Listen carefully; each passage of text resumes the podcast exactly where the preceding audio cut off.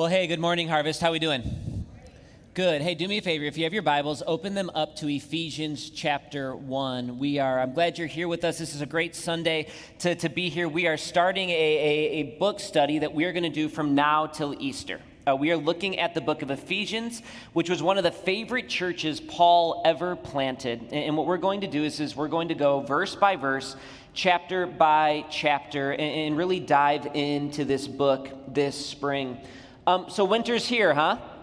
It, sounds like it's here, and it sounds like it's getting colder by the second. So, I hope that you guys have all uh, remembered and settled into the reality of being a Michigander this time of year. Thank you guys for getting to church. And, um, you know, it's funny. I, I, even think when you think of the term Michigander, there's some pride with that term, right? Like there's some identity there. Like we are tough people that can withstand a lot of cold and a lot of snow. We're not like those soft Southerners, right?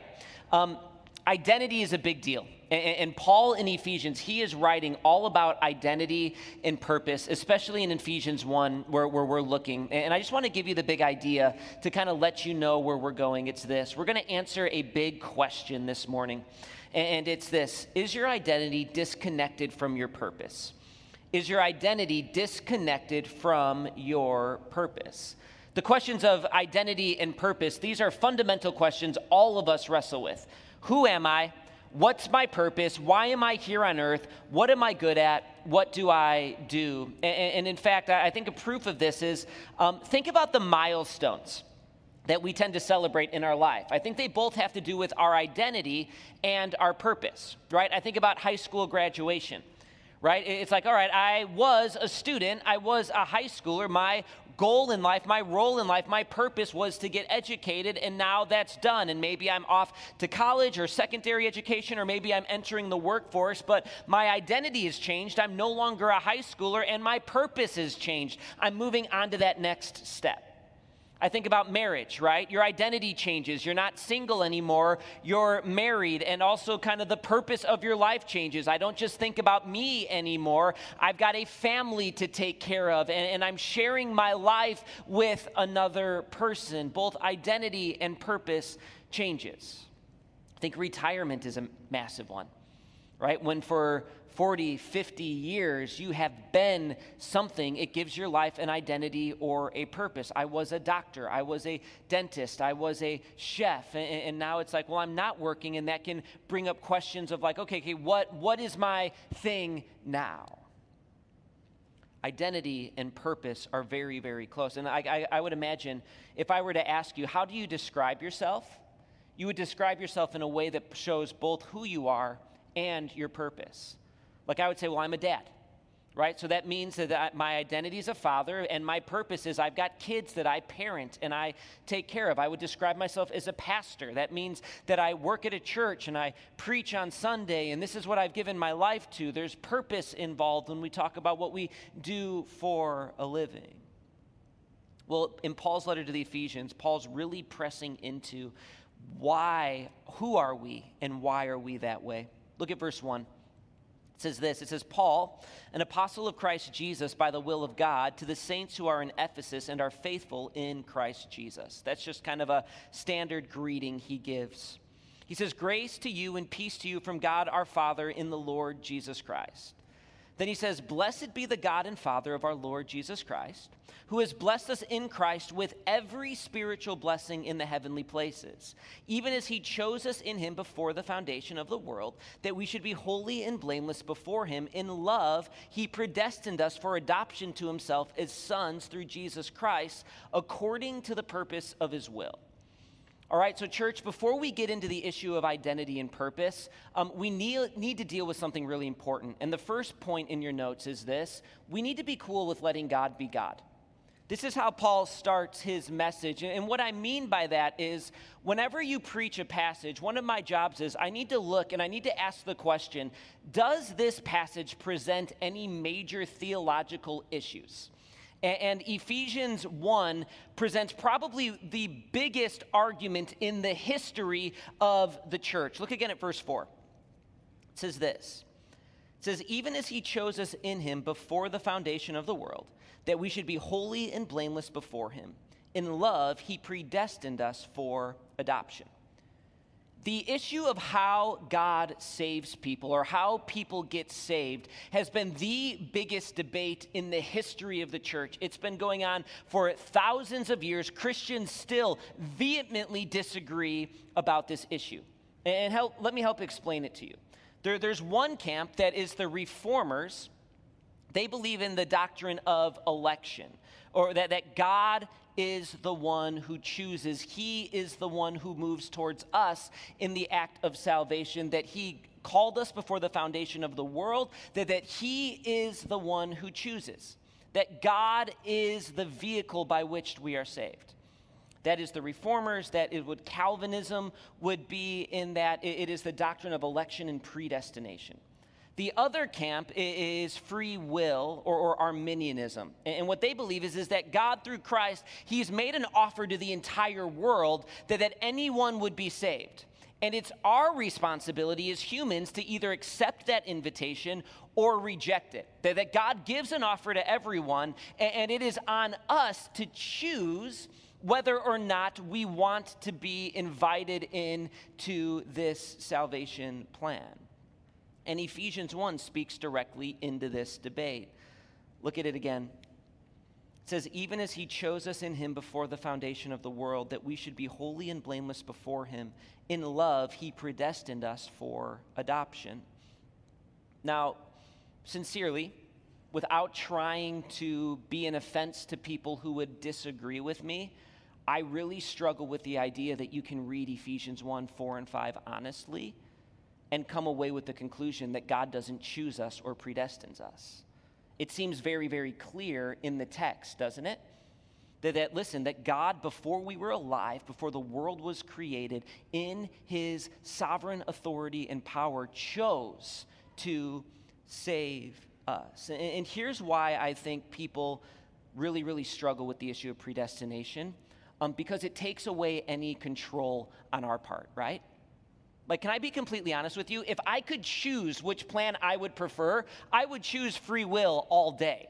Like, if it were up to me, I'd be like, all right, is like I, when I think of my kids, I'm like, I want them to be able to, to choose. So if I just parent them well enough, and if I show them Christ, and, and if I can convince them to follow Jesus, I can have some certainty that, that I can have control over their salvation. I like the idea of me getting to choose because it gives me a sense of control. Predestination makes me trust my kids to the Lord, it removes my control and it makes me live with the reality that I can do everything right. And my kids might not follow the Lord someday. You know, it's interesting. Um, even after the service at the five o'clock, someone came up and they're like, Cal, I, I see it in the text, I hear what you're saying, but I just really hate this idea. And um, they said, So what are you saying? So basically, you're saying that nothing we do matters? Like, like that's a big um, attack against predestination or election. So you're saying that like nothing we do matters. Why even pray? Why even do anything? God's just playing some sick cosmic game of math, and, and He's already decided. Well, listen to me. That's not what I'm saying. Because the funny thing is, is the Bible makes it very, very clear that God hears our prayers. That He leans in. We see all over Scripture people can move the heart of God through their prayer. So here's what I'm saying there's absolutely mystery involved in how God responds to us and how that works with his sovereign plans being accomplished. But here's what I need you to hear. Um, one of the greatest lessons we can learn in life is we have to be cool with allowing God to be God. Kent Hughes says it way better than I could. He says this He says, The doctrine of election is a divine revelation, not a human speculation. It was not dreamed up by Martin Luther or John Calvin or St. Augustine or by the Apostle Paul for that matter. It is not to be set aside as the imagination of some overactive religious minds, but rather humbly accepted as revelation from God. We must never allow our subjective experience of choosing Christ to water down the fact that we would not have chosen him if he did not first choose us. The doctrine of election presents us with a God who defies finite analysis. It is a doctrine that lets God be God. And, and here's what I would say again I think you can sincerely love Jesus and disagree on this issue. One of the lessons that I'm learning is um, I don't want to ascribe to a religion that I can fully understand and explain and be completely comfortable with because that's making me God. His ways are higher than ours. The doctrine of election and predestination makes us actually trust that in a practical way. So here's the question What have we been predestined to in Christ? That's what Paul is going to get into next. And what we're going to see here is seven realities of our identity in Christ. Here's the first um, we are citizens of heaven. In Christ, you and I, our citizenship, our identity is in heaven. Look at verse 3. Paul writes, Blessed be the God and Father of our Lord Jesus Christ, who has blessed us in Christ with every spiritual blessing in the heavenly places. So Paul starts by saying, We have every spiritual blessing in the heavenly places. Well, well, what does that mean? That seems very vague. And here's what Paul's doing. Right from the beginning of his letter, he's encouraging the Ephesians Get your eyes off of your circumstances, get them vertical. Remember who you are. Remember who you belong to. You are citizens of heaven, and you've been given every spiritual blessing there. And here's why Paul says that. And this is hard for us as Americans to relate to. You see, in Ephesus, to be a Christian meant persecution everywhere where Paul planted churches in the Roman Empire, Christians were met with hostility. You remember last week, my dad was preaching, and he said all of the town of Ephesus gathered in the amphitheater and, they were cursing the Christians and they were praising the god Artemis, the god of the Ephesians. And, what Paul is saying is, is listen, even though life is difficult for you here now, Jesus is ruling and reigning in heaven today, and you are a part of his kingdom. Your citizenship is in heaven. He gives this same encouragement to the Philippians. In Philippians 3, he says this He says, But we are citizens of heaven where the Lord Jesus Christ lives. And we are eagerly awaiting for him to return as our Savior. And he will take our weak mortal bodies and change them into glorious bodies like his own, using the same power with which he will bring everything under his control. You see, Paul liked to view life like this that Jesus is in heaven, ruling and reigning, and that is our true home. That is where we live. And we are waiting for the day where he reconciles our reality on earth here to the true and present reality where Jesus is ruling and reigning. And he's saying, listen, in seasons of difficulty in life, don't lose hope. Don't forget who you are. Don't forget where home is. We are citizens in heaven, and that's an encouragement to us 2,000 years later, isn't it? Okay, here's the next thing we are in Christ um, we are seen. We are seen. Look at verse 4. It says this It says, Even as he chose us in him before the foundation of the world. One of the things I love about the gospel is that God is intimately involved and cares about us, you and me individually. He knows our name. He is present in our lives. He chose you before the foundation of the world. And, you know what's interesting? There's three kind of ways to think about God. One is atheism, that God doesn't exist, everything's random, all of it's nonsense. There's the Christian worldview that says, no, that God is creator, He's sovereign, He's involved, He's our Savior, He loves us, He's very, very near to us. And then the third is this idea of agnosticism, where there is a God, but He's not near. He's not close. He's kind of doing his own thing. He might have started things, but he's not engaged anymore. He's leaving things to our own devices. And, and, and, honestly, I think that might be the most depressing of the three worldviews. Like, imagine knowing there was a creator and there was no way to have relationship with him. Imagine knowing that there was a God and he didn't care about you at all.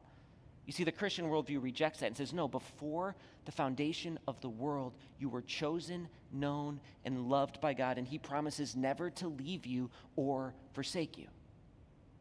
I don't know what you're going through in your life right now, but God sees and He cares. Third thing we see is that God is we are in the family in Christ. Because of Christ, we are in the family. You see it right in verse 5. It says this it says, In love, he predestined us for adoption to himself as sons through Jesus Christ, according to the purpose of his will.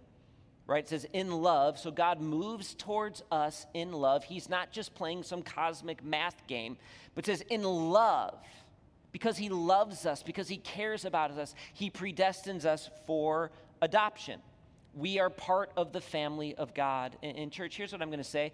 I'm not going to talk about this aspect too much because just a couple weeks ago, if you remember, I did a whole message on what it means the, the fact that God is our Heavenly Father. It was in our Christmas series. And if you want to hear more about that, go online and listen to that message. But there's one thing I want to highlight. Um, moms, how, how, how, many of you uh, had kids who had snow days this week? You guys enjoy that as much as the kids did?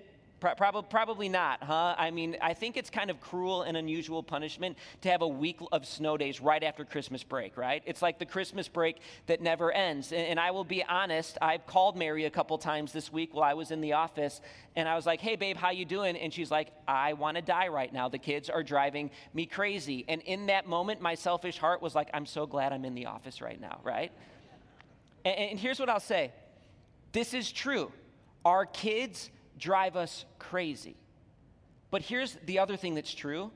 Mary and I were getting ready to go away, just the two of us, for a week. And Mary said goodbye to our kids this morning as she dropped them off at the grandparents. And she's like in tears when she says goodbye because she loves them so much and she's going to miss them. So even in our, our kids, as they're growing and they're tiring and they're exhausting, there's nothing we wouldn't do for our children, right?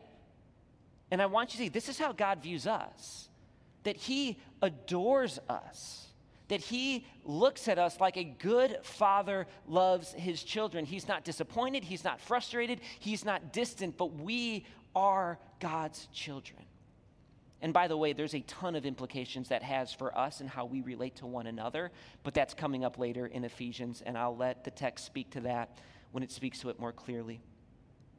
We aren't strangers, we aren't acquaintances, we are family. Okay, here's the fourth won.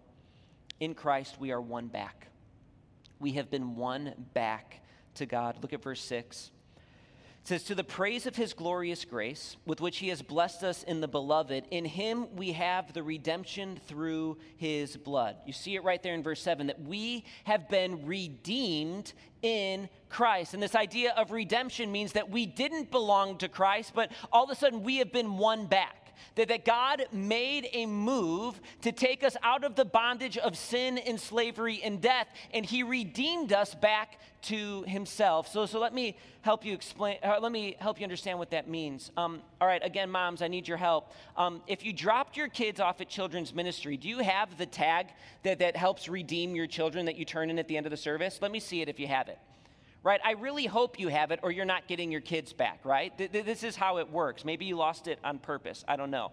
But, but the way it works is we take your kids, our volunteers do, and then to make sure that they're going to the right families, you've got a specific tag for your kids.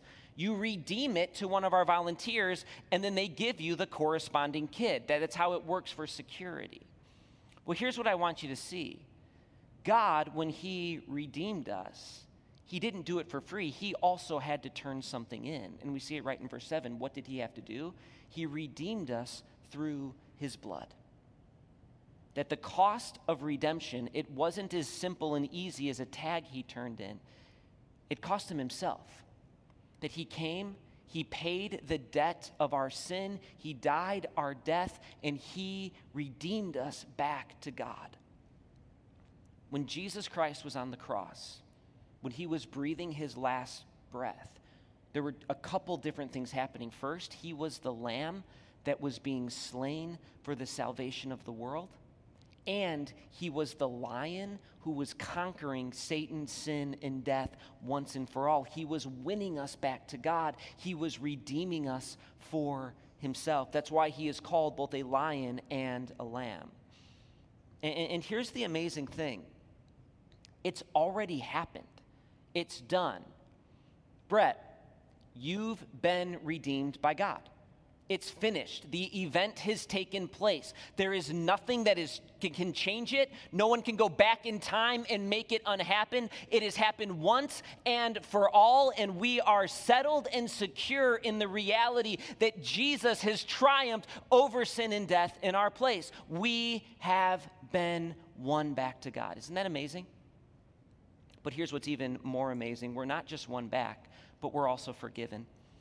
It says, We've been redeemed through his blood for the forgiveness of our trespasses according to the riches of his grace. And this is why this is so important. You see, redemption, it's transactional. We don't really have anything to do with it, it's something that God did on our behalf. But forgiveness is deeply relational. Okay, so here's what Paul's saying. Not only have we been won back to God, but he has perfectly healed the relationship.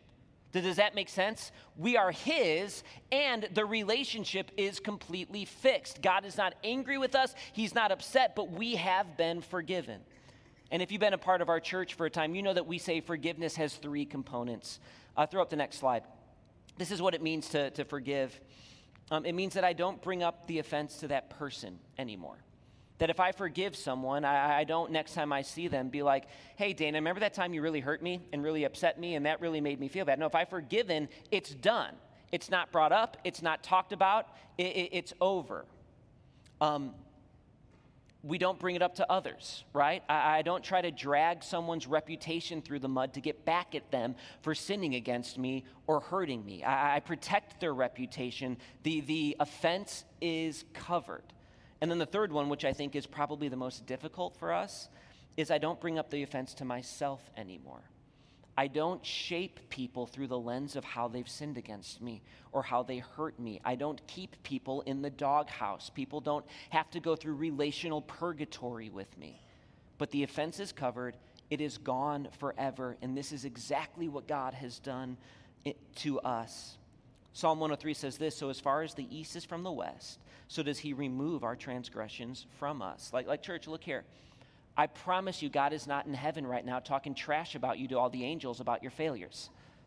It's not how he views us. Our transgressions have been removed. We are both his and the relationship is restored. Like, it doesn't mean a lot if you're married, if you have that title, but you and your spouse don't talk, you hate each other, and you don't live together anymore. The title doesn't mean anything. We are both his and relationally healed in Christ. Here's the sixth thing we see is that we're enlightened. Our, our eyes are opened, our minds have been enlightened. Look at verse 8.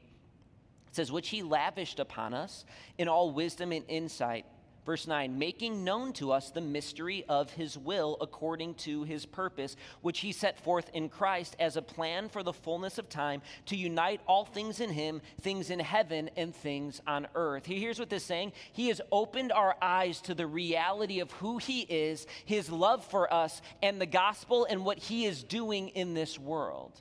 In church, if you were with us this fall, you know we just went through a huge series on a Christian worldview. And in that series, over and over again, we compared and contrast, sec- contrast, not contrast, that's different, um, contrast secular humanism, which is the, the worldview of our culture, with a Christian worldview. Here's what secular humanism says I am the ultimate authority. That I know best. I should decide for myself what I can and can't do. Whatever makes me happy, I should be left alone to go pursue as long as I'm not hurting other people. The Christian worldview says, no, that isn't what's best for you, actually. The best thing for you is not the freedom to do whatever you want, but it's rightly and humbly submitting yourself to the Good Shepherd. That actually our Creator knows what's best for us even more than we do. And when we follow Him, there is the path to joy and life and vitality. And, church, listen to me. I am convinced you only get to ascribe to the Christian worldview if God done, has done a supernatural work in your heart, in your mind, in your eyes to see Christ clearly. Like if you tell someone who doesn't know the Lord, hey, you really need to submit yourself to God's word and to what Jesus says, they're like, why? Why would I ever do that? Why would I concede any authority in my life? It's a supernatural work of God to say, no, no, no, I understand that when I pursue my own things, it ends in destruction but that God loves me, He cares for me, and He has given me a good shepherd who's going to lead me to green pastures and still waters. So, so church, here's what I, I'm trying to get at here, very, very practically. When we engage with unbelievers in our life, we don't engage with them like, oh man, I know more than you, or I'm smarter than you, or I'm better than you. None of that's true. The only difference between us and them is that God has done a supernatural work in our hearts to open our eyes to the reality of God's love and the beauty of the gospel. So here's what we do we're exceedingly gracious and kind, and we pray like crazy that God enlightens more hearts. Amen? We've been enlightened in Christ. And then here's the seventh thing we see we've been promised much. Look how he ends this section. He says this In him we have obtained an inheritance, having been predestined, there it is again, according to the purpose of him who works all things according to the counsel of his will, so that we who were the first to hope in Christ might be to the praise of his glory. In him you also, when you heard the word of truth, the gospel of your salvation, and believed him, you were sealed with the promise of the Holy Spirit, who is the guarantee of our inheritance until we acquire possession of it to the praise of his glory. Okay, here's what Paul's saying. He's saying, We have been promised an inheritance. And this inheritance is eternal life in heaven. That we have been given access to God through the Holy Spirit, that we've been given a hope that cannot be taken away, that we have eternal security. It says we are sealed with the promise of the Holy Spirit, that we have victory, strength, power, life. All of these things are promised to us in Christ. And by the way, that is unbelievable. And there's a problem in our hearts with the reality that we're not more blown away with that. Like, how sad is it that so often we take the inheritance we have in Christ for granted and we're not excited? But here's what I want to drive at as we get ready to wrap up it's this Why did God give us these things? Right? I've titled the message the, the what and the why. We've just looked at seven what's we have in Christ. This is our identity, but we need to know the answer to what's the purpose. Why would Christ give us these things? Well, if you actually look in the text, you see it three separate times. And by the way, I don't know if you picked up on this or not. Did you know that verses 3 through 14 is like the longest run on sentence in the history of the world? It's one sentence where Paul's just going hard in the paint saying, This is true about you, this is true about you, this is true about you. And he repeats three times in this passage one phrase, and he does that for a reason. Whenever Paul repeats something, we need to pay attention to it. He's giving us our purpose. Did you see it or have you missed it? Let me give you a hint. You see it first in verse 6, then you see it again in verse 12. And then he ends this passage by closing with it in verse 14. He's saying, listen, we've been given all of this for one singular purpose to the praise of his glory. Paul is not just telling us in this passage who we are in Christ, he's telling us why we are. He's saying God chose us, he predestined us, he loves us, he's adopted us, he's forgiven us, all so that we might live lives that bring praise to the glory of God. Okay, so this is a big deal. Like, if this is our singular purpose, we need to be really clear on what that means. So let's break this phrase down. Throw up the next slide. I, I want you to see this. Praise, it means recognition and affirmation. When you praise something, what you're saying is, is man, I see that this is true eh, eh, about you. I'm recognizing it and I, I, affirm it. I love it. Like when I see Randy's cool white shoes there, it's like, man, I see your shoes. I think they're awesome. I'm praising them. Recognition and affirmation. So, what are we recognizing and affirming in God? We're affirming His glory. And, that word is actually the Greek word doxa, which is honor, splendor, and power and majesty. So, what Paul's saying is, is our purpose is that we would live lives that would recognize and affirm the power, majesty, and splendor of God, that our lives would be microphones amplifying how awesome God is. That's why we have been given these things. They're not just ours to put away in a safe and to turn in someday when we're dead. He's saying, I've given you all of this so that you would live out your created purpose. Our identity is not detached from our purpose. And by the way, this has massive implications. And as we get ready to close, I want to talk about three of them. Here's the first implication of this purpose there are no wasted days you and I don't have any wasted days. Do you know that? Like, here's what I want you to do. Can, can you help me with something? Just picture in your head what tomorrow looks like for you. What's on the agenda? What's your schedule? What's your plan? Can you do that? If you have it, say, I have it. Okay, you know that tomorrow is an opportunity to bring praise to the glory of Jesus? That it's not a wasted day? And whether that is on your commute, engaging with coworkers, parenting your children, engaging with your spouse, in what you think about, in what you set your mind to, in how you talk about yourself to others, you have the ability to make much of Jesus Christ tomorrow. You do. That's your purpose. That, that in how we work and, and, in our integrity and in our work ethic, we can work in a way that brings praise to the glory of God, or we can waste the opportunity and make it all about ourselves. We have a choice. We can live in and lean into our purpose, which is why we've been given all of this. Or we can miss the opportunity, which leads to my second implication. It's this it's that the disconnect in our hearts has an explanation. And I want to press in on this in a moment because I think this is so true for so many of us. Like, can we be honest in church for a moment? How many of us have gone through seasons where it's like, I know I'm a believer in Christ, but I'm just in a really, really dry season and God feels really far away from me right now. How many have been there? Raise your hands up high. Okay, so all of us have gone through seasons like this. Can I help maybe explain why we feel that sometimes? Throw up the next slide. This is a picture of my son, Bo.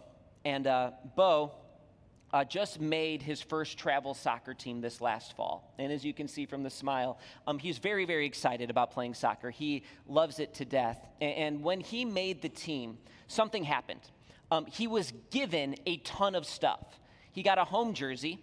He got a, an away jersey. He got soccer shorts. He got soccer socks. He got shin guards. He got a ball. He got a water bottle. He got a sweatsuit top and a sweatsuit bottom. And, and he got a bag to carry all of his stuff in. Like when he made this team, he was given a ton of gear. Now, can I ask you a question? what if Bo had decided, hey, I'm not going to play for this team? I don't want to go to practice. I don't want to be a part of the team. But then he would show up to school and he's wearing the jersey and the sweatsuit and all of the gear. There'd be a disconnect there, right?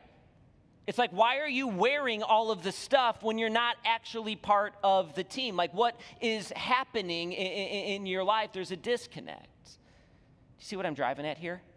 I think so often we live life this way, where we go through long seasons where, if we were honest, we're not living to glorify the Lord, right? Maybe there's unrepentant sin we're just choosing not to deal with. Maybe it's just simply we're viewing others not as an opportunity to love and show Christ to, but as a vehicle to get what I want. Maybe it's just being very, very selfish in our time and our attitudes and our energy. But if we were honest, there's been seasons where it's like, no, I'm going to do my own thing for a while right? And, and, so it's like we've been given this identity. We have the jersey, we have all of the clothes, but we're not playing on the team. And then we wonder why there's a disconnect in our hearts. So, church, can I just like humbly ask you this? If you're here right now and you're in one of those seasons, it doesn't mean that God's out on you. It doesn't mean that He doesn't forgive you or doesn't love you or isn't just as engaged in your life. What I would ask you to do is just humbly acknowledge that to God, repent of it, start acting in a way where your life is dedicated to bringing glory to God and watch how the feelings follow your actions. Like, it's, it, it, it's most of the time in my life when I feel that there's something wrong in my heart, and, and, there's an area in the heart in my heart where I'm not glorifying the Lord, and I've got to deal with that, and, and that solves that issue. Then here's the last one. It's this: um, there's a decision to make today. This is the, the last implication of our purpose. There's a decision to make today. And, and here's what I would like you to do right now. Um, just close your eyes and bow your heads for a moment. I want to close very, very reflectively. And, and I want you to take a moment and really engage with your own heart. Here's why I say there's a decision to make today. Because one of the things we know about our walk with Christ is it's never ending, right? Paul says that we are being transformed from one degree of glory to another. That this idea that, that we are created to make much of Jesus to the praise of his glory, that's something that we grow in over time through the process of sanctification. So the way that works is, is that we grow, and then the Spirit reveals more areas in our life that we need to submit to Him, and then we grow, and then the Lord, by His goodness, does that again, and we continue to grow. So here's my question for you this morning as we leave. What is that next step that you need to take in your walk with the Lord that would allow you to live out your created purpose to bring praise to the glory of God? Maybe here's a better way to phrase it. What is the next yes you need to say to God. Right? There's always a next yes. And one of the things we want to be as a church is we want to be a church who helps one another take that next step, say that next yes to God. I'm going to be super transparent. I, I preached this sermon on uh, last night. Then I went home and we had small group together. And uh, we were talking about this idea, talking about this passage, and the guys in our small group committed that the next yes we need to say to God together is we need to hold each other accountable and spend time praying with our spouses. That that had been something for a lot of the guys that had kind of um, drifted away over the past years, and they're like, you know what? No, I want to glorify the Lord in how I pray with my wife. So we're holding each other accountable and, and seeking the Lord, saying yes to God and that. And here's what I would encourage you when the Holy Spirit lays something on your heart right now, share it in small group this week. I want part of our small group time together to be like, what is that next step? How can we really pursue intentionally bringing more glory to God in our lives? Dear Heavenly Father, I thank you for your word. I thank you for this time. I thank you for this church.